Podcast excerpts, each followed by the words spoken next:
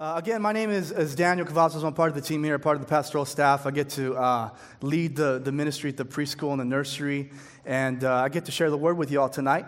So I'd like to teach on the subject of parenting beyond your capacity. Parenting beyond your capacity. If we can be honest with ourselves, we have a limited capacity to the things that God has called us to do. Would you agree with that statement? Would you agree with parenting, the statement that parenting is a calling on your life as parents? And so I believe there is a limited capacity, but I don't think it's a bad thing as long as we tap into what we need to parent beyond it. So Anna, my wife, is with me here, and we became parents just as we were about to celebrate 2 years of marriage. And we became parents to our Evelyn.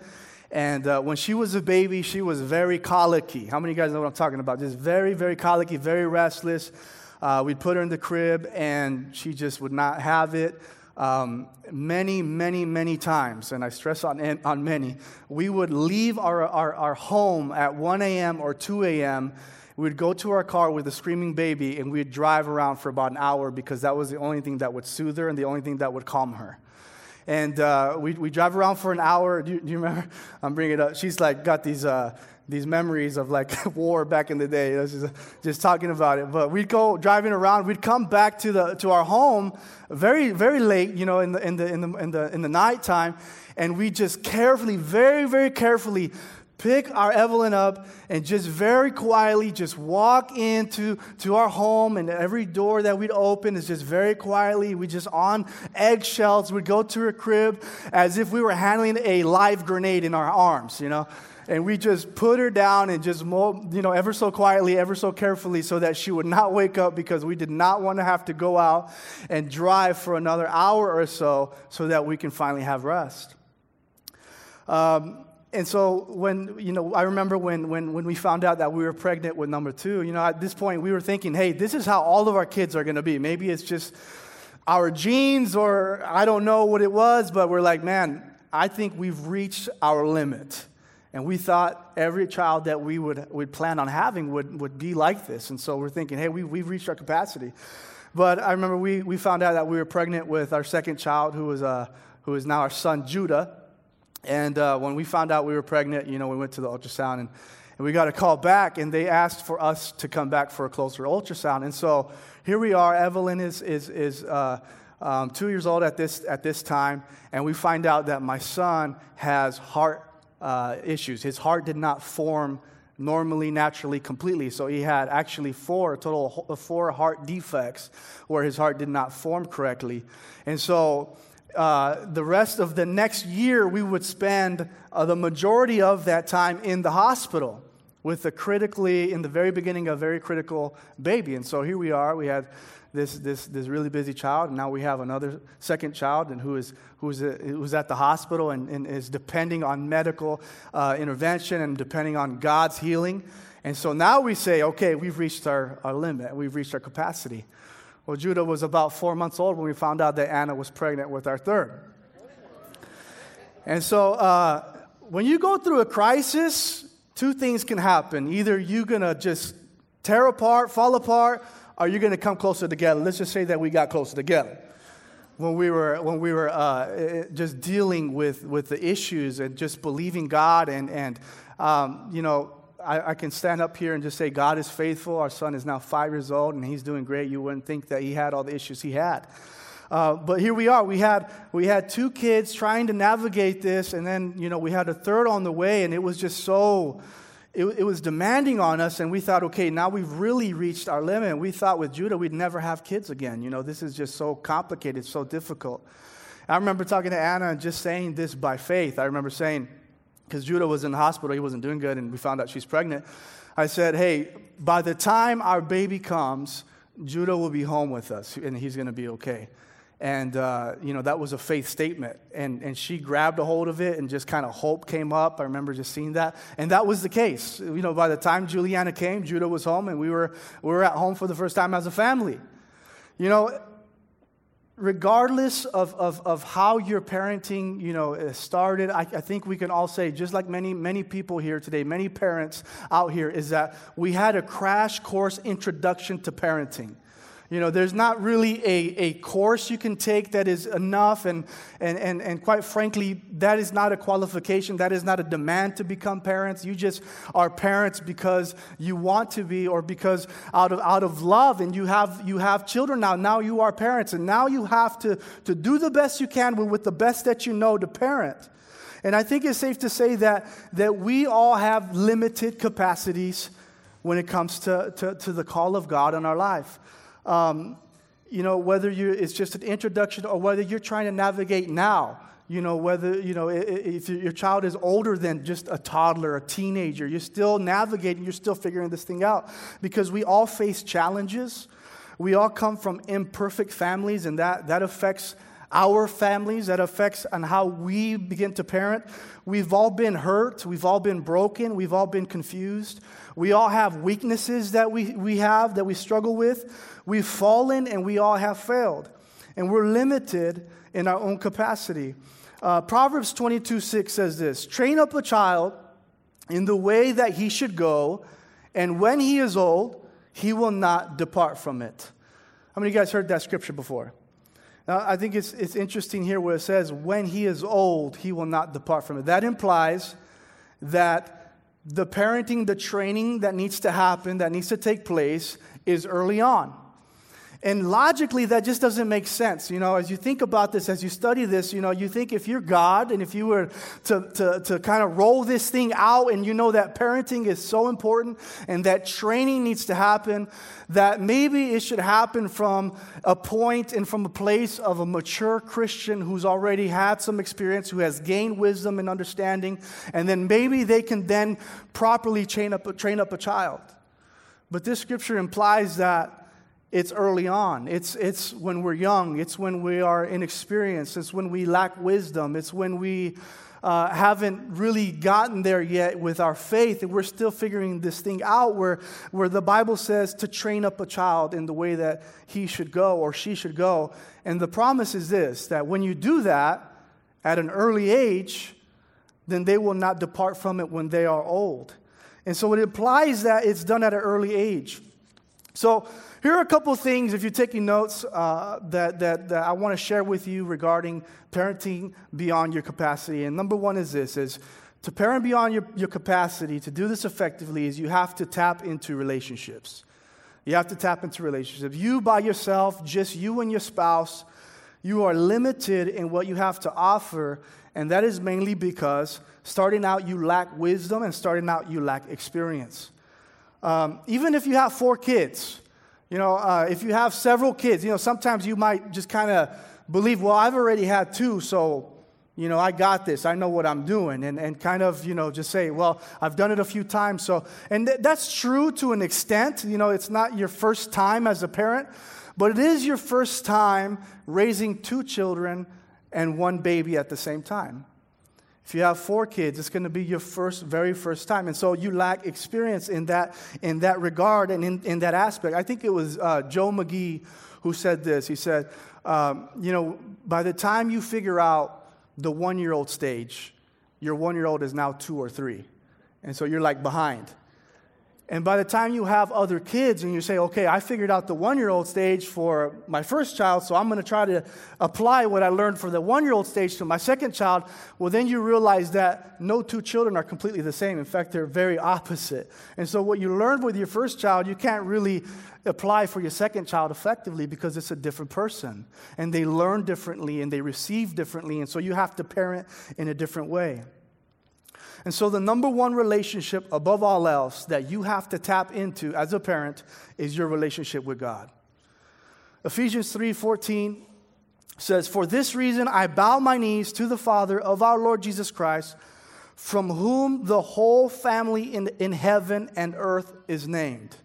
Ephesians 3:14, this is the Apostle Paul, who was very much a spiritual father to these churches that he would write to, these churches that he would visit. And he's about to share this powerful prayer that he prays over this church. But before he shares the prayer about their eyes being enlightened and their hearts being inclined to the Lord and just God pouring the revelation of his love and knowledge on them, he says this, he says, I bow my knees to the Father. This spiritual Father, Paul the Apostle, as this person who has influence in this church, as an authoritative figure, recognizes God as a father and recognizes God as one who is a God of family. He says, I bow my knees to the Father. I think it's important to know that as a born-again believer, as a follower of Jesus Christ, that you have access to his word and you have access to his presence anytime, any place, and for whatever reason. Hebrews 4:15 said this, for we do not have a high priest who cannot sympathize with our weaknesses, but was in all points tempted as we are, yet without sin. Let us therefore come boldly to the throne of grace that we may obtain mercy and find grace to help in time of need. In time of need. What is the first thing that you and I do in time of need? You know, that's, that context of that verse there is when you are in need. You know, it tells us what we can do when we are in need. You know, in the context of parenting, what is the first thing that we do when our kids are going crazy and the house is upside down? In the context of being in need as a parent, what do we do when your teenager has pushed you aside and is now questioning their faith with God? In time of need, as a parent, when your child is dealing with insecurities and hurts and pains, what is the first thing that you do? Or when your family is facing a serious crisis, what is it that we do in time of need? Let me read this from the end, because when we read this backwards, I think that we can kind of have a fresh perspective of this. It says, in time of need, we may obtain mercy. How many of you guys want mercy in time of need? I believe that's everybody here. In time of need, we may obtain mercy and we may find grace. And so how do we do that? How do we obtain mercy and find grace in the time of need? It says this right here. So come boldly to the throne of grace. Come boldly to the throne of grace in time of need so that you can find mercy, so that you can find favor and grace. How is that possible? And why would we do that? Going back to this scripture, backing up, because we have a high priest who's been there. Because we have a high priest who has the wisdom, who has the experience. Even though we lack wisdom, even though we lack experience, we might be young and we don't know how to do this training thing, but we have access to somebody who is the Father, who created the family unit, who is the high priest, and it says he knows how to sympathize with our weaknesses. This our firstborn, Evelyn, you know, she is now 7 years old, and last year she was in kindergarten, and she was just having a tough time in the class that she was at. And we would get phone calls several times and just saying, hey, Evelyn is having a tough time with her behavior. She's having a tough time with keeping her hands to herself. And that's affecting her learning. Now, I know that she's only in kindergarten, but as a parent, I'm thinking, man, I'm failing. Like, what's going on? Like, what are we doing so bad, you know? And several times we had to go back and get her from school. And on my way back home, you know, I just kind of took this position of just being so upset and saying, what's going on? Why are you not, you know, obeying? And how could you not keep your hands to yourself? And just kind of this natural response to this issue that might not be so serious, but yet if it's left unattended to, can become a big problem.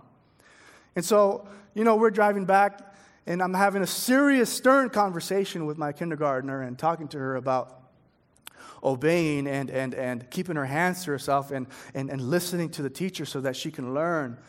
And, you know, she's just sitting there, and sometimes she'd cry, and sometimes she'd say, I'm sorry, and then I'd, you know, discipline her and maybe take some privileges away, and then I'd get another call and the same thing. Well, the last time that this happened, I went over there, and we're driving back. And I remember, you know, we're driving and I'm just thinking, obviously this is not working for me to come at it at this angle. You know, she doesn't have the logic. She doesn't have that self-control. And that needs to be developed. And she was sitting in the back in her car seat. And when we got home, we just stayed in the parking lot, and I invited her to come up to the passenger seat. And we just sat there, her and I just looked over to her, and I said, Evelyn, I said, what's going on, honey? And she looks at me like if she's an adult. She says, I just don't know. And I said, baby, do you want to do good and you want to obey? She's like, I do. I want to do good and I want to obey. And I remember that just broke my heart because it reminded me of me. It reminded me of when I was a kid and I tried my hardest to do what was right, but it was not natural to me. It was hard for me. And we had this moment where I took that time as an opportunity, that time of need, and we both went into the throne room, and what we did was powerful. I grabbed her by the hand, and I said, it's okay, honey. I said, let's pray. Let's pray that God would help us because we can't do this by ourselves. And we took that moment, and we prayed. I prayed, and she prayed. And it was the next 2 days, we got a phone call from a school, and this was like in the middle of the year, from a school that we were really wanting her to go to, and they said that they had room, and 2 days later, we were able to make this shift, and it just changed everything. Now, I'm not up here saying that the solution to your child's problems is to change schools or to change environments. Sometimes that might be the case. Sometimes it may not be the case. The point is that in time of need, what is the first thing that we do? And I'm guilty of it. You know, I took this stern father stance, and that's needed. But above that is, what is the Holy Spirit dropping in on those moments? Because that moment is a time of need, but that moment is an opportunity for the one who is your source, for the one who is the answer to your solutions, whether you have an answer or not, to be able to come in and give you hope and give you direction. And so we were able to do that. Proverbs 2:6 says, for the Lord gives wisdom. From his mouth come knowledge and understanding. You know, sometimes we think that we have to live a long life to obtain wisdom. And that's not necessarily true according to this scripture. The scripture says that it's the Lord who gives wisdom. It's the fear of the Lord that's the beginning of wisdom. And at any age, especially as a parent, you have access to God who is full of wisdom. And though you might not be wise or be considered wise, you have access to wisdom, and you can be able to lean in and be able to receive on what God would have you to give.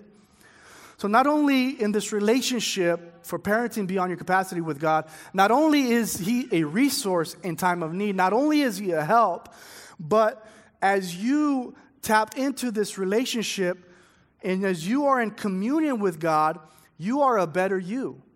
You are a better disciple of Jesus Christ. You are a better husband. You are a better wife. You are a better parent just by having communion and having communication and just focusing on your relationship with God. You have the opportunity to get your heart right before the Lord, and your mind is continually being renewed. If you are continually growing in your personal faith and your personal pursuit with God, that is going to spill into your everyday life and everything else. How many of you guys know that's true? Whether you are an employee somewhere, if you are serious in your walk with God, and no, you're not perfect, but you set aside time and you see the Word of God as what it is, as something that is needed, and you're here and you're worshiping, and it goes beyond church, and you're pursuing God in your life, then you are naturally, because of that, you are going to become a better parent because you're becoming a better person. Of course, I'm not speaking better in value. I don't believe that us here who profess that we are Christians are better than anybody, but I do believe that you'll be better in effectiveness. I believe that you'll be better in your productivity. You'll be better in your effort in regards to parenting. And when you are better, everybody around you is better. And so tap into that relationship with God. Not only is that relationship important, but relationships with other people are important in regards to parenting beyond your capacity. You've heard the phrase, you were not made to do life alone. How many of you guys ever heard that? Well, parenting is a part of life, and I will say this, that you were not made to parent alone, especially outside of you and your spouse. There are people around you that have different strengths, that have different abilities than you, and people who have parented already, and people who may have already walked through what you are currently walking through. And God will place people around you so that you can be able to tap into that resource and have that help and have that wisdom and have that voice come into you. If you want to parent beyond your capacity, you have to widen your circle of influence. You have your family that you can tap into. You have your friends that you can tap into. And you have the church that can pour into you as parents and also pour into your children. How many grandparents are here today? Would you raise your hand nice and high? Can we just honor the grandparents in here, everybody?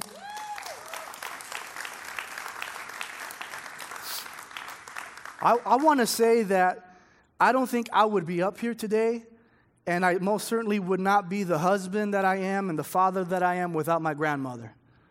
I'm a product of a single-parent home, a mom, one of five, raising us with everything that she can, paycheck to paycheck. And most of my family, I didn't grow up in the church. You know, my family doesn't serve Jesus yet because I'm still praying, and God is good, and he's hearing our prayers. But it was my grandmother who really had that faith that really changed the course of my life. My family has always been supportive, and they see what I do. They know what I do. My mom loves it, and she supports me, and she's always done that. My family has always done that. But in fact, when I went to Bible school, I'm from Washington State, so I drove when I was 18 years old. I drove from Washington State all the way to the state of Oklahoma. I remember telling my parents, I said, "Hey, Mom, I'm called to preach. I'm going to go to Bible school," and she's like, "Okay." What does that mean? You know, and so I had to explain to my mom what I felt called to do. And of course, she supported me and she supported that. While I'm driving out of state, you know, I had a pickup truck, a 1990 Chevy, half-ton, 1500. And I'm driving. The moment I leave the state, I start having problems. And so I fixed a couple things and I keep driving. Well, in the state of Wyoming, where I don't know anybody and I barely know where I am outside of just knowing where I am on the map, my truck completely breaks down. And I had, you know, at this point, I had already done some repairs, so I'm losing money I didn't plan on spending, and I'm in a place where I'm not planning on staying very long because you have to, you know, with hotels and stuff, I didn't have the finances for that. I remember calling my family and saying, "Hey, this is what's going on." Here's the advice that my family gave me. They said, "Ditch the truck in the field and use the rest of the money to come back home with a one-way ticket." That sounds harsh and that sounds mean, but I'm not dissing my family. They were looking out for me, you know, with what they understood. They were saying, "Hey, you're in the middle of nowhere. Just come home, and we're gonna wait for you home." But long story short, I didn't ditch the truck, and God made a way where there was no way. It was nothing short of a miracle. But it was my grandmother who instilled to me that there is a God who can do the impossible. It was my grandmother that instilled to me to never, never give up no matter what you're facing. It was my grandmother that instilled to me that when you dare step out to follow God and to pursue the God call on your life, that there will be opposition, but that doesn't mean that God is not with you. And as a result, here I am today. Here I am to say that God is faithful, God is good, and he can make a way. Why is that? Well, I believe because there were voices outside of just my parents who had an influence in my life. And I want to tell you here tonight, grandparents, you have that voice. Uncles and aunts and cousins, family members, you have that voice. There's nobody that has the influence and the impact the way a parent does for their child. Don't get me wrong. But different seasons sometimes call for different voices in your children's life. And if your child can have a different voice that's going to be saying the same thing, but coming from a different person, that's powerful. If your child can know that there is safety in family, that they can come to somebody, they might not feel comfortable to say it here, but they can say it there. As long as it's being said, that's parenting beyond your capacity. That is tapping into people who are around you, people who can give a voice of wisdom and a voice of encouragement, a voice of hope for you and for your child. And so we have to tap into these relationships. Here's number two, is if you want to parent beyond your capacity, is you have to think bigger story and not better picture. You have to think bigger story. God is doing something bigger than just trying to paint a pretty picture and a better picture here and now. We all have a perception of what a good family should look like. Sometimes that's the way you were raised or the way you weren't, the way some of your friends, your close friends were raised. Sometimes that's what the media will show us and teach us. We watch that movie, we see a man falls in love with this girl, and then they have a wonderful family, and there's a crisis, but then everything's awesome, and they live happily ever after. And so we have this like perception, we have this image of what a good family looks like. My children obey all the time, or, you know, I have mom and dad, and here's my two children. It's just this amazing image of family. But that's just not the case. The reality is that family can be very messy sometimes. And the reality is that parenting can be very difficult. But parenting is not about being clean all the time, and parenting is not about figuring out ways to make it easy all the time. Here's the difference between better picture and bigger story. Better picture thinking says that we need to have it all together. AKA, you come into church, your kids are fighting, there's arguing in the car, you walk in and you have to pretend like nothing's happening and everything's all great, and you walk and you're like, hey, be quiet, we're going to church. And then you're smiling and say, hey, how you doing? I'm doing good. But really, you're not doing good. You just spanked your kid on the way to church. But nobody has to know that, because that's not better picture.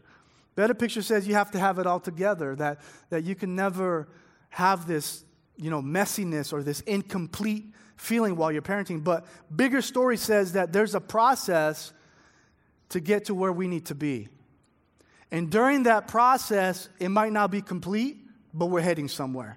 Yeah, my children were fighting on the way to church, but I got to train them in that time. I had to lay down the law, but there was some teaching that happened.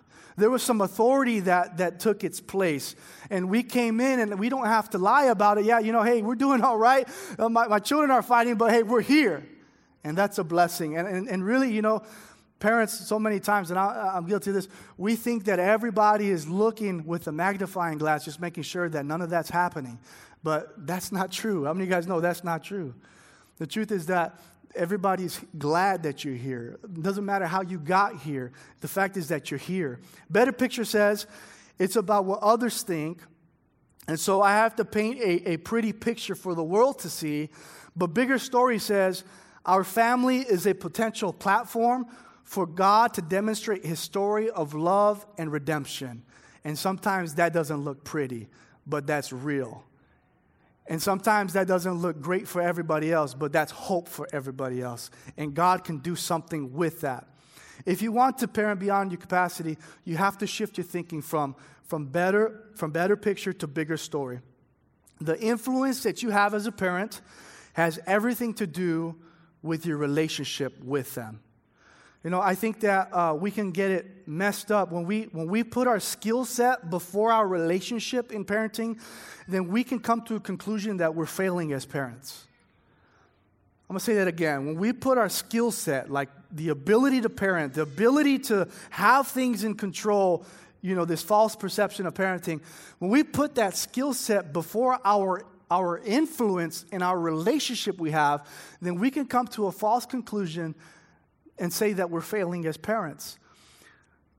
But I'm going to tell you this, that your purpose is not to become an expert parent. I just feel like you can just put that weight off of you. Like my purpose as a parent is not to become an exceptional parent, but it is to transfer your faith into your children. That is the purpose of parenting. It's to leave a legacy of faith. It is to impart your faith into your children so that one day they can have that faith that you have, and even greater. And that has far more to do with relationship than it does with skills. I think that's why Proverbs 22:6, train up a child in the way that he should go, and when he is old, he will not depart from it. I think that's why that verse is true. is because even in your inexperience, even in your faults, even in your weaknesses, you can still train. You can still train. Sometimes you think you have to have it all together to be able to train. But the truth is that you can still be figuring things out. From a sincere heart, you're following Jesus, and you're tapping into what God has for you. In those moments, you can still train, because you are limited when you train, in your training, when you try to teach only your children not to fail. I mean, that's a good thing, but that's a limited in your training. It's even greater, and you enhance your training when you teach your children how to respond to failure. Because the truth is that we will all fail. And it's a powerful thing when your children see some failure in your life, and they see that you're human, that you're normal, that you don't have it together, you're not perfect. And it's even more powerful when they see you respond in a godly way to failure. That imparts to them something greater than teaching them not to fail. Proverbs 24:16 says this: it's the godly who may trip 7 times, but they will get up again. It's powerful when your children see you get up after you fall. Shifting your thinking this way will take off unnecessary pressure, and it will help you love your children in the process. It will help you from saying this, that is not a healthy saying, to say, man, I can't wait till we get to a certain age so I don't have to deal with this age. Like, I can't wait till our kids are out of diapers. And then you finally get out of diapers. You're like, man, I can't wait till my kids are in school. And then you finally get into school. And like, I can't wait till my kids stop talking back to me. And you'll finally start talking. And you're like, man, I wish I could have my children back. Because you're parenting from this point of better picture parenting, to where it's like you're just caught up in the moment and you're not seeing the process. You're not seeing the bigger picture. And when you're missing that perspective, then you're not enjoying the moment and the time and the season and the stage of parenting. And when you're not enjoying it, when you're not seeing it, then you're limiting your capacity of what God can do, even in your weaknesses, even in the faults of your children. God can do mighty things where there is a limited capacity. I think that's why he specializes in taking what the world thinks is foolish, what the world thinks is weak, what the world thinks is dumb and unwise, and he puts his hand on these things. He puts his hand on us, and he glorifies himself through that, so that it's without a shadow of a doubt that it's God who's working in this. When you have this better or bigger picture mentality, you shift to really reminding yourself of what you have before you.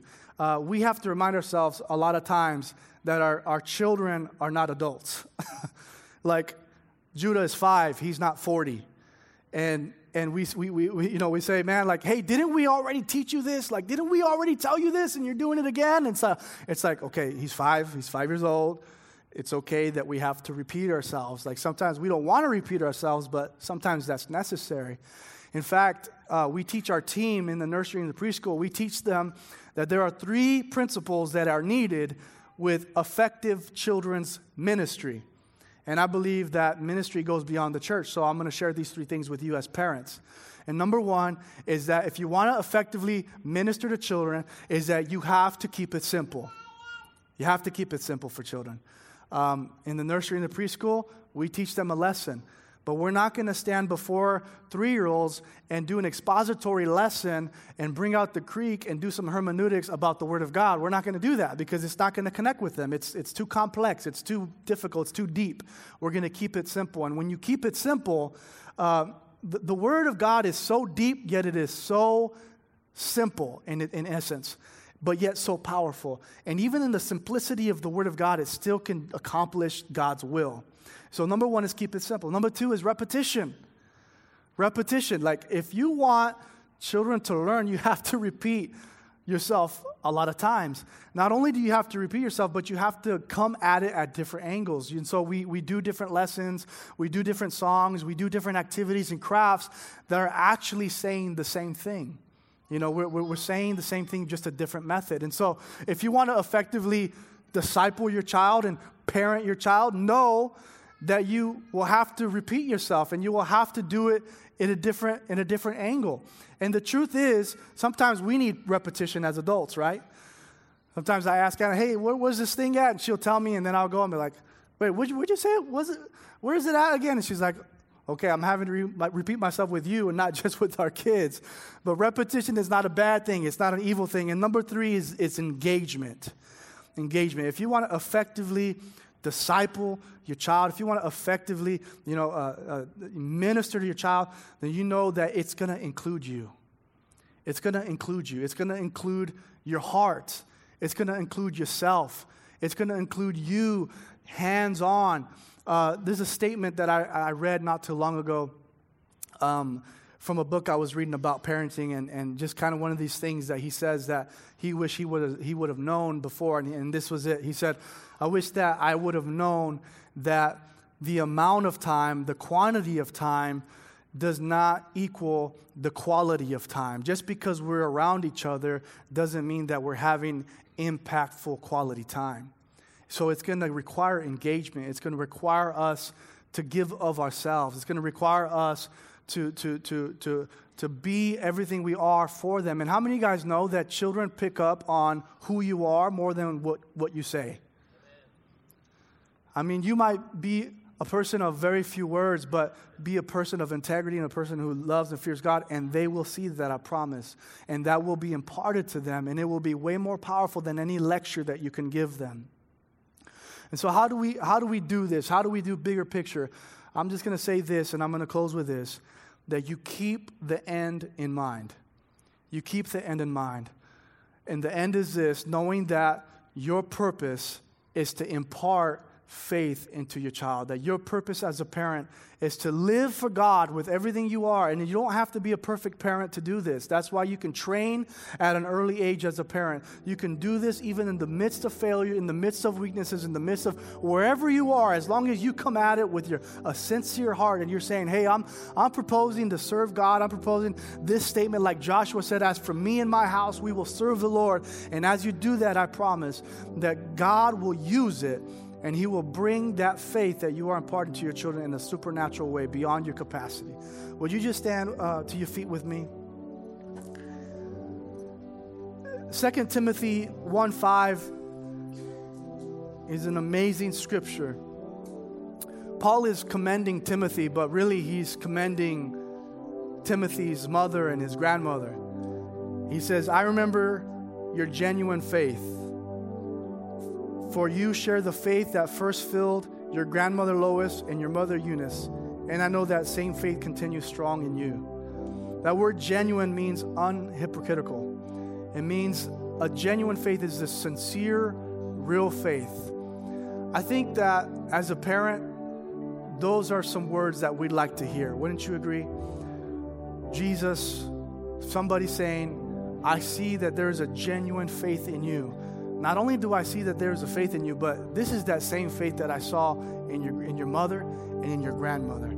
I believe there's a principle of transferring your faith in God and allowing God to do that in you. And my prayer is that as you endeavor to parent, as you endeavor to strive and live for God, that this would be a statement over your children.